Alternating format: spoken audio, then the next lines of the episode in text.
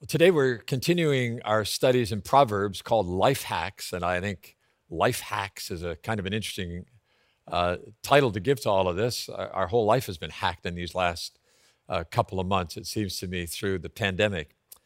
But what we're looking at in this series and what we're going to look at today is wisdom. And what I'd love to ask you today is to think about what is it that makes you wise? I've been thinking about that, trust me, for a couple of weeks. What has made me wise? And I want to look at Proverbs 8, but as we look at that 8th chapter, what I fully realize is that in order to understand chapter 8, you got to look at chapter 7. In order to understand fully chapter 8, you got to look at chapter 9. So everything is always in context, right? And so sometime today or later, then read through those couple of chapters to help pinpoint us towards the truth that I'm going to offer you today from these scriptures. Sometimes I think wisdom is best expressed by children.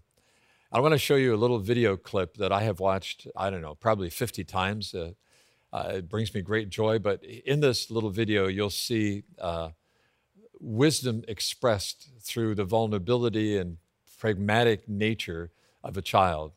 Watch. 20 things we should say more often. Number 20, thank you. And not just on Thanksgiving, every day. Number 19, excuse me. Number 18, here's a surprise corn dog that I bought you because you're my friend. There'll be more corn dogs and more happy people. This is a good idea. Corn dog for you, corn dog for you, corn dog for you. Number 17, I'm sorry. Number 16, I forgive you. Number 15, you can do it. Don't say it if it's something they can't do. Number 14, another thing that we should say more often, I have barbecue sauce in my shirt too. Before you say something about the barbecue sauce on somebody else's shirt, take a look at the barbecue sauce on your own shirt. Number 13, please. Number 12, everything is going to be okay. Number 11, oh, you got me a corn dog too? You shouldn't have, buddy. Number 10, I don't know. I know a lot of people who need to say that. My sister. Number 9. You're so awesome, I named my dog after you. Wait. That could hurt someone's feelings. I mean boat. I named my boat after you. Wait, you even have a boat? You're so awesome, I legally changed my name to yours. Wait, that's super creepy. Just tell people they're awesome and mean it. Number 8. Hello, person that I've never met before. Here's a high five. Number 7. My sports team is not always the best sports team. It takes a big man to say that. Number 6. Nothing. Sometimes that's the best thing you can say. Number 5.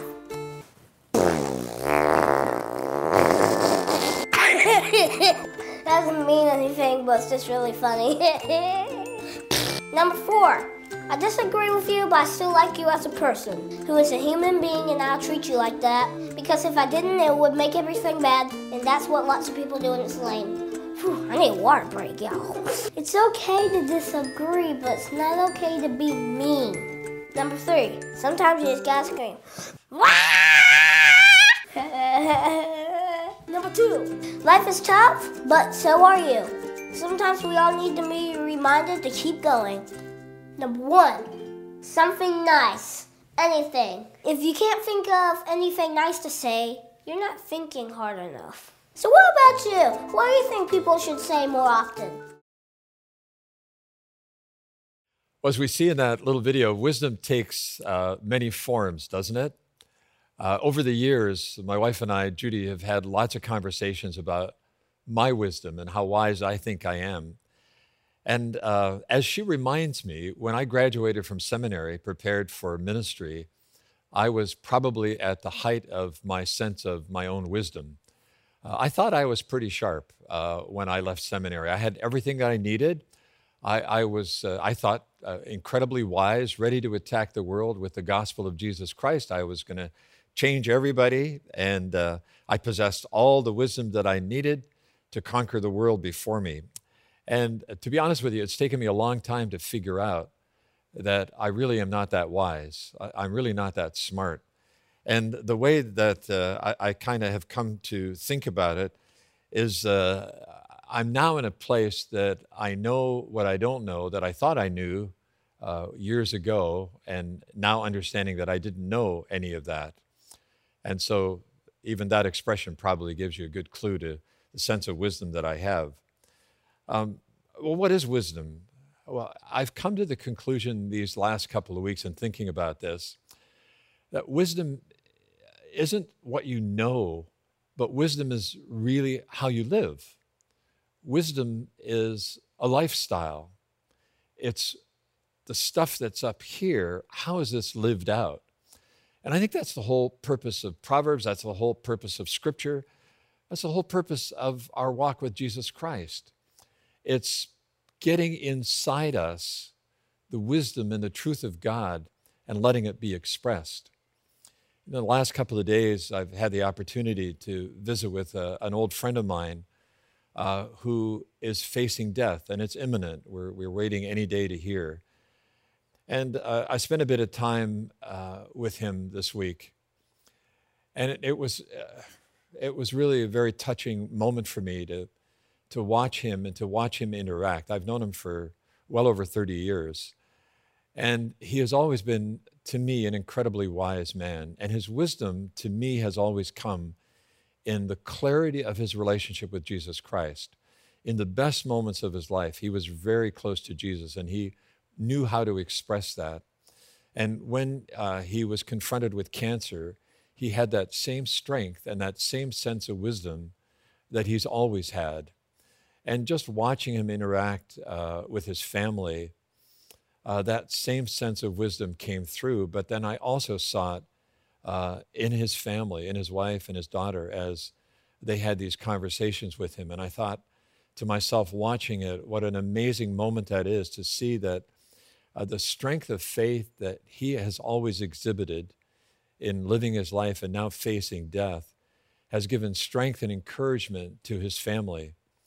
And that, to me, is wisdom. That's the essence of what wisdom is. So what is the source of that wisdom? Well, I think what Solomon lets us know in Proverbs is that wisdom is not something that comes from the world. Wisdom isn't even something that comes from Solomon's pen or from his heart or from his voice. But wisdom can only come from God. And then the way that that wisdom is best expressed, I think, is in Jesus Christ. You know, Paul, writing to the Corinthians in the first chapter of 1 Corinthians in 24, says this. He says, "But to those whom God has called, both Greeks and Jews, Christ is the power of God and the wisdom of God." Yeah, isn't that great? Christ is the wisdom of God. And there we have the statement made. And then a little bit later in verse 30, he said, "It is because of him that you are in Christ Jesus, who has become for us wisdom from God." And what is that wisdom? That is our righteousness, our holiness, and our redemption. So wisdom, it's a lifestyle. It's how we live our life. It is a life that is filled with righteousness, a righteousness that is a gift of God. It is a holiness. It is being put apart, set aside by God, and it is our redemption. Ultimately, the point of thanksgiving for us, our salvation. Well, I want to read to you now from the text that we're going to be looking at. And again, it's a little bit long, but hey, that's how life is. In Proverbs 8, I want to begin with verse 22. And to me, over the years, every time I've read this, I know this is about wisdom, a personification of wisdom, but I can't help but think this is a description of Jesus. And so I'm allowed to look back to this text through New Testament eyes. And here's what the text says. "The Lord brought me forth as the first of his works, before his deeds of old. I was formed ages ago, at the very beginning when the world came to be. When there were no watery depths, I was given birth. When there were no springs overflowing with water, before the mountains were settled in place, before the hills, I was given birth. Before he made the world or its fields or any of the dust of the earth, I was there when he set the heavens in place, when he marked out the horizons on the face of the deep, when he established the clouds above and fixed securely the fountains of the deep, when he gave the sea its boundary, so the waters would not overstep his command, and when he marked out the foundations of the earth. Then I was constantly at his side. I was filled with delight day after day and rejoicing always in his presence, rejoicing in his whole world and delighting in mankind. Now then, my children, listen to me. Blessed are those who keep my ways. Listen to my instructions and be wise. Do not disregard it. Blessed are those who listen to me, watching daily at my doors, waiting at my doorway. For those who find me find life and receive favor from the Lord. But those who fail to find me harm themselves. All who hate me love death. Now, I understand that when Solomon wrote that, he presented a personification, if you like, of wisdom. And in this 8th chapter, he describes wisdom as a woman.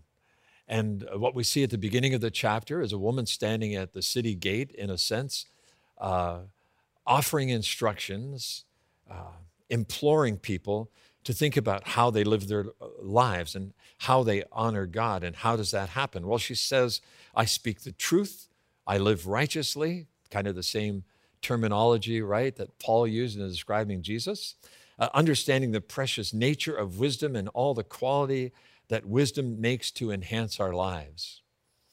The voice of the woman encourages us to do away with pride, to do away with arrogance, and to live justly and to receive the riches as a result.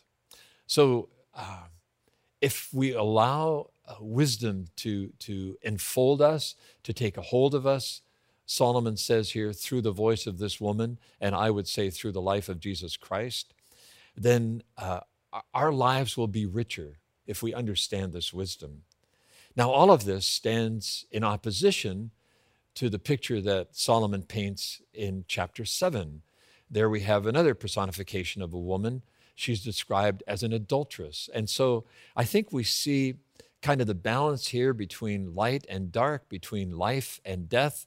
And in chapter 7, that adulteress kind of lurking in the darkness encourages people away from the life of truth, and to come to a place, as you read it, where you see ultimately it is only death, it is not life. And so we're presented in these couple of chapters with choices. And isn't that all of life for us? We're always at a place where we have to make choices. I mean, ultimately, when you listen to a message, a Christian message, you're going to be confronted with, what are you choosing? Are you choosing life or are you choosing death? Will you give your life to Jesus Christ, even though you may not understand all about it? Or are you going to go and continue to struggle the way you are in your life? Are you seeking freedom or are you seeking bondage? And so somewhere, even on this day, we are all going to be confronted by that. Do I choose Jesus Christ or do I choose the world? Do I take the wisdom of the world or do I take the wisdom of God as he has shown us through his son, Jesus Christ? So we're caused to make a choice between human wisdom and godly wisdom. And ultimately, we're the ones that make those decisions. So do we choose God or do we choose the world? It's really quite that simple. So we have to sort of look at our lives as, what really matters to us? Are we caught in the lie of the world, which is very strong in the area in which we're living? Are we caught in the lie of the world that says it is about my title, it's about my position, it's about where I live, it's about who I associate with, it's about the persona that I offer to the world, it's about the treadmill that we live on? You know, when we leave the Bay Area, I notice that my driving changes. I drive a little bit slower. As soon as I get back across any of the bridges and I'm back here, everything is speed. Everything is I want to get somewhere quickly, even if I'm not in a hurry to get there.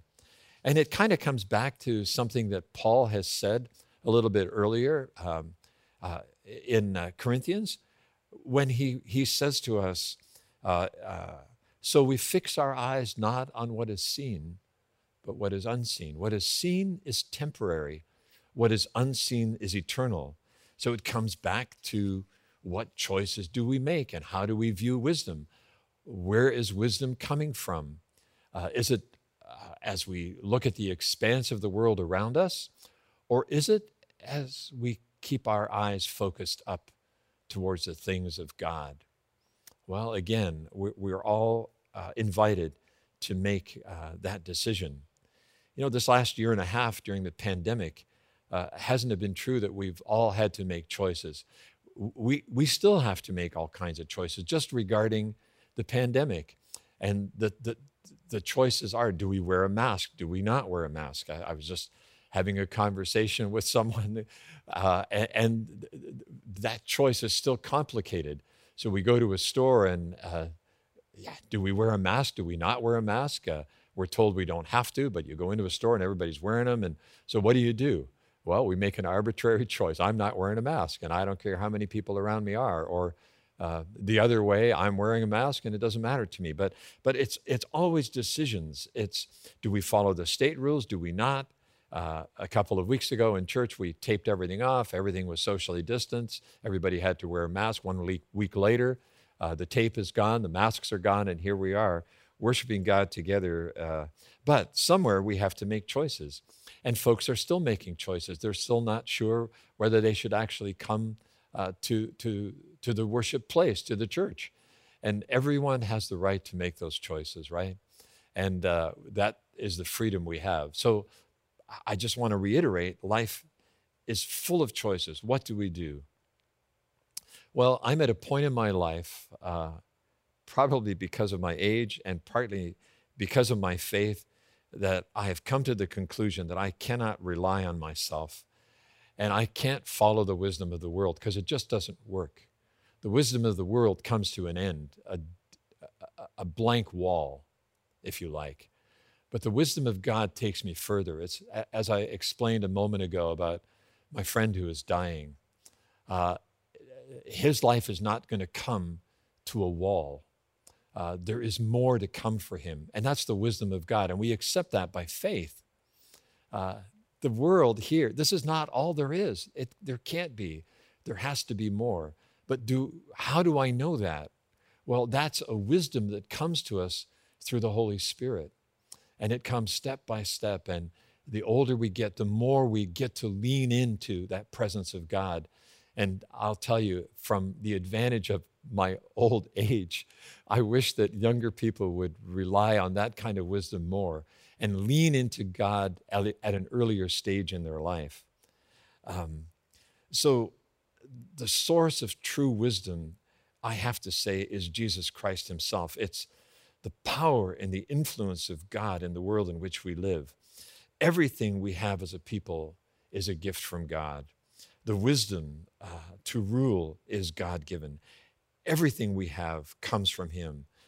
We just need to learn to trust him. And wisdom tells us that it is, and it is very clear in this section too, that God wants us to make the right choices, and he wants us to lean into him, and he wants us to be free. But that freedom is also the wisdom of God that comes to us through Jesus Christ. We have the freedom to choose ultimately. We choose to immerse ourselves in the wisdom of the world or the wisdom of God.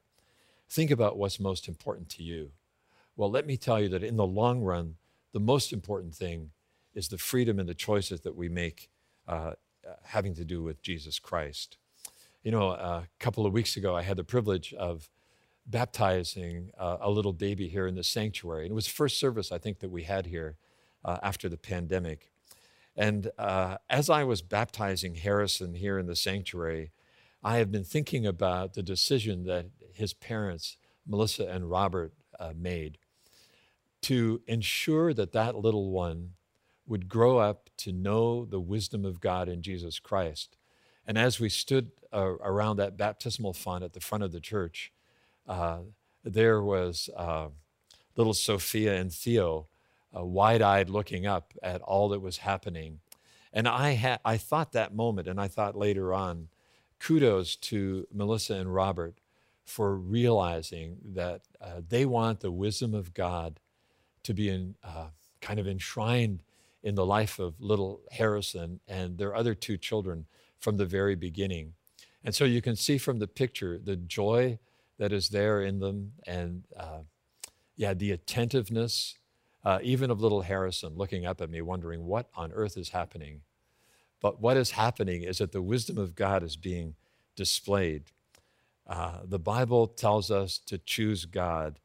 And for Robert and Melissa, they've chosen God and made a visible statement to their children and to all of us. Well, then the other part of the text is really kind of interesting in that it talks about the wisdom of God in creation. And what I see in those words is the absolute joy that is there. In the text, as we read it, it says over and over again that wisdom / Jesus, who was there at the beginning, took part in creation and just exhibited incredible joy in all of that. So that's a reminder again that the wisdom of God has brought us to a place of enjoyment, right? Everything that we see around us is part of his gift. That's what the description is offered here in Proverbs 8, that there was great joy, happiness in everything that God made to lay at our feet and to give us. So the Bible calls us to pay attention to the wisdom of God shown through Jesus Christ in our reconciliation to God and our redemption. We cannot think about the gospel, even the gospel in the Old Testament, without thinking about the fact that we are redeemed. The whole process from Genesis to Revelation is about God saving us from, I want to tell you, the wisdom of the world, so that we would lean into the wisdom of God. It is making a choice between light and darkness. It's making a choice between life and death. And so at the end of the text that I read to you, and again, you're going to have to go back and look at it, but there we have the very word of Christ coming to us, right? And he says, "Now, my children, listen to me. And then blessed are those who keep my ways," and on he goes. Well, I want to leave you with kind of three final steps.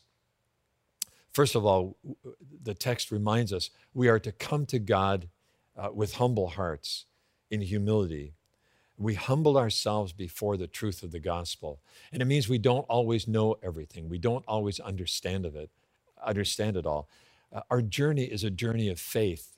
And a journey of faith means we don't have all the detail, but we trust God that he will reveal it to us as we need to know it.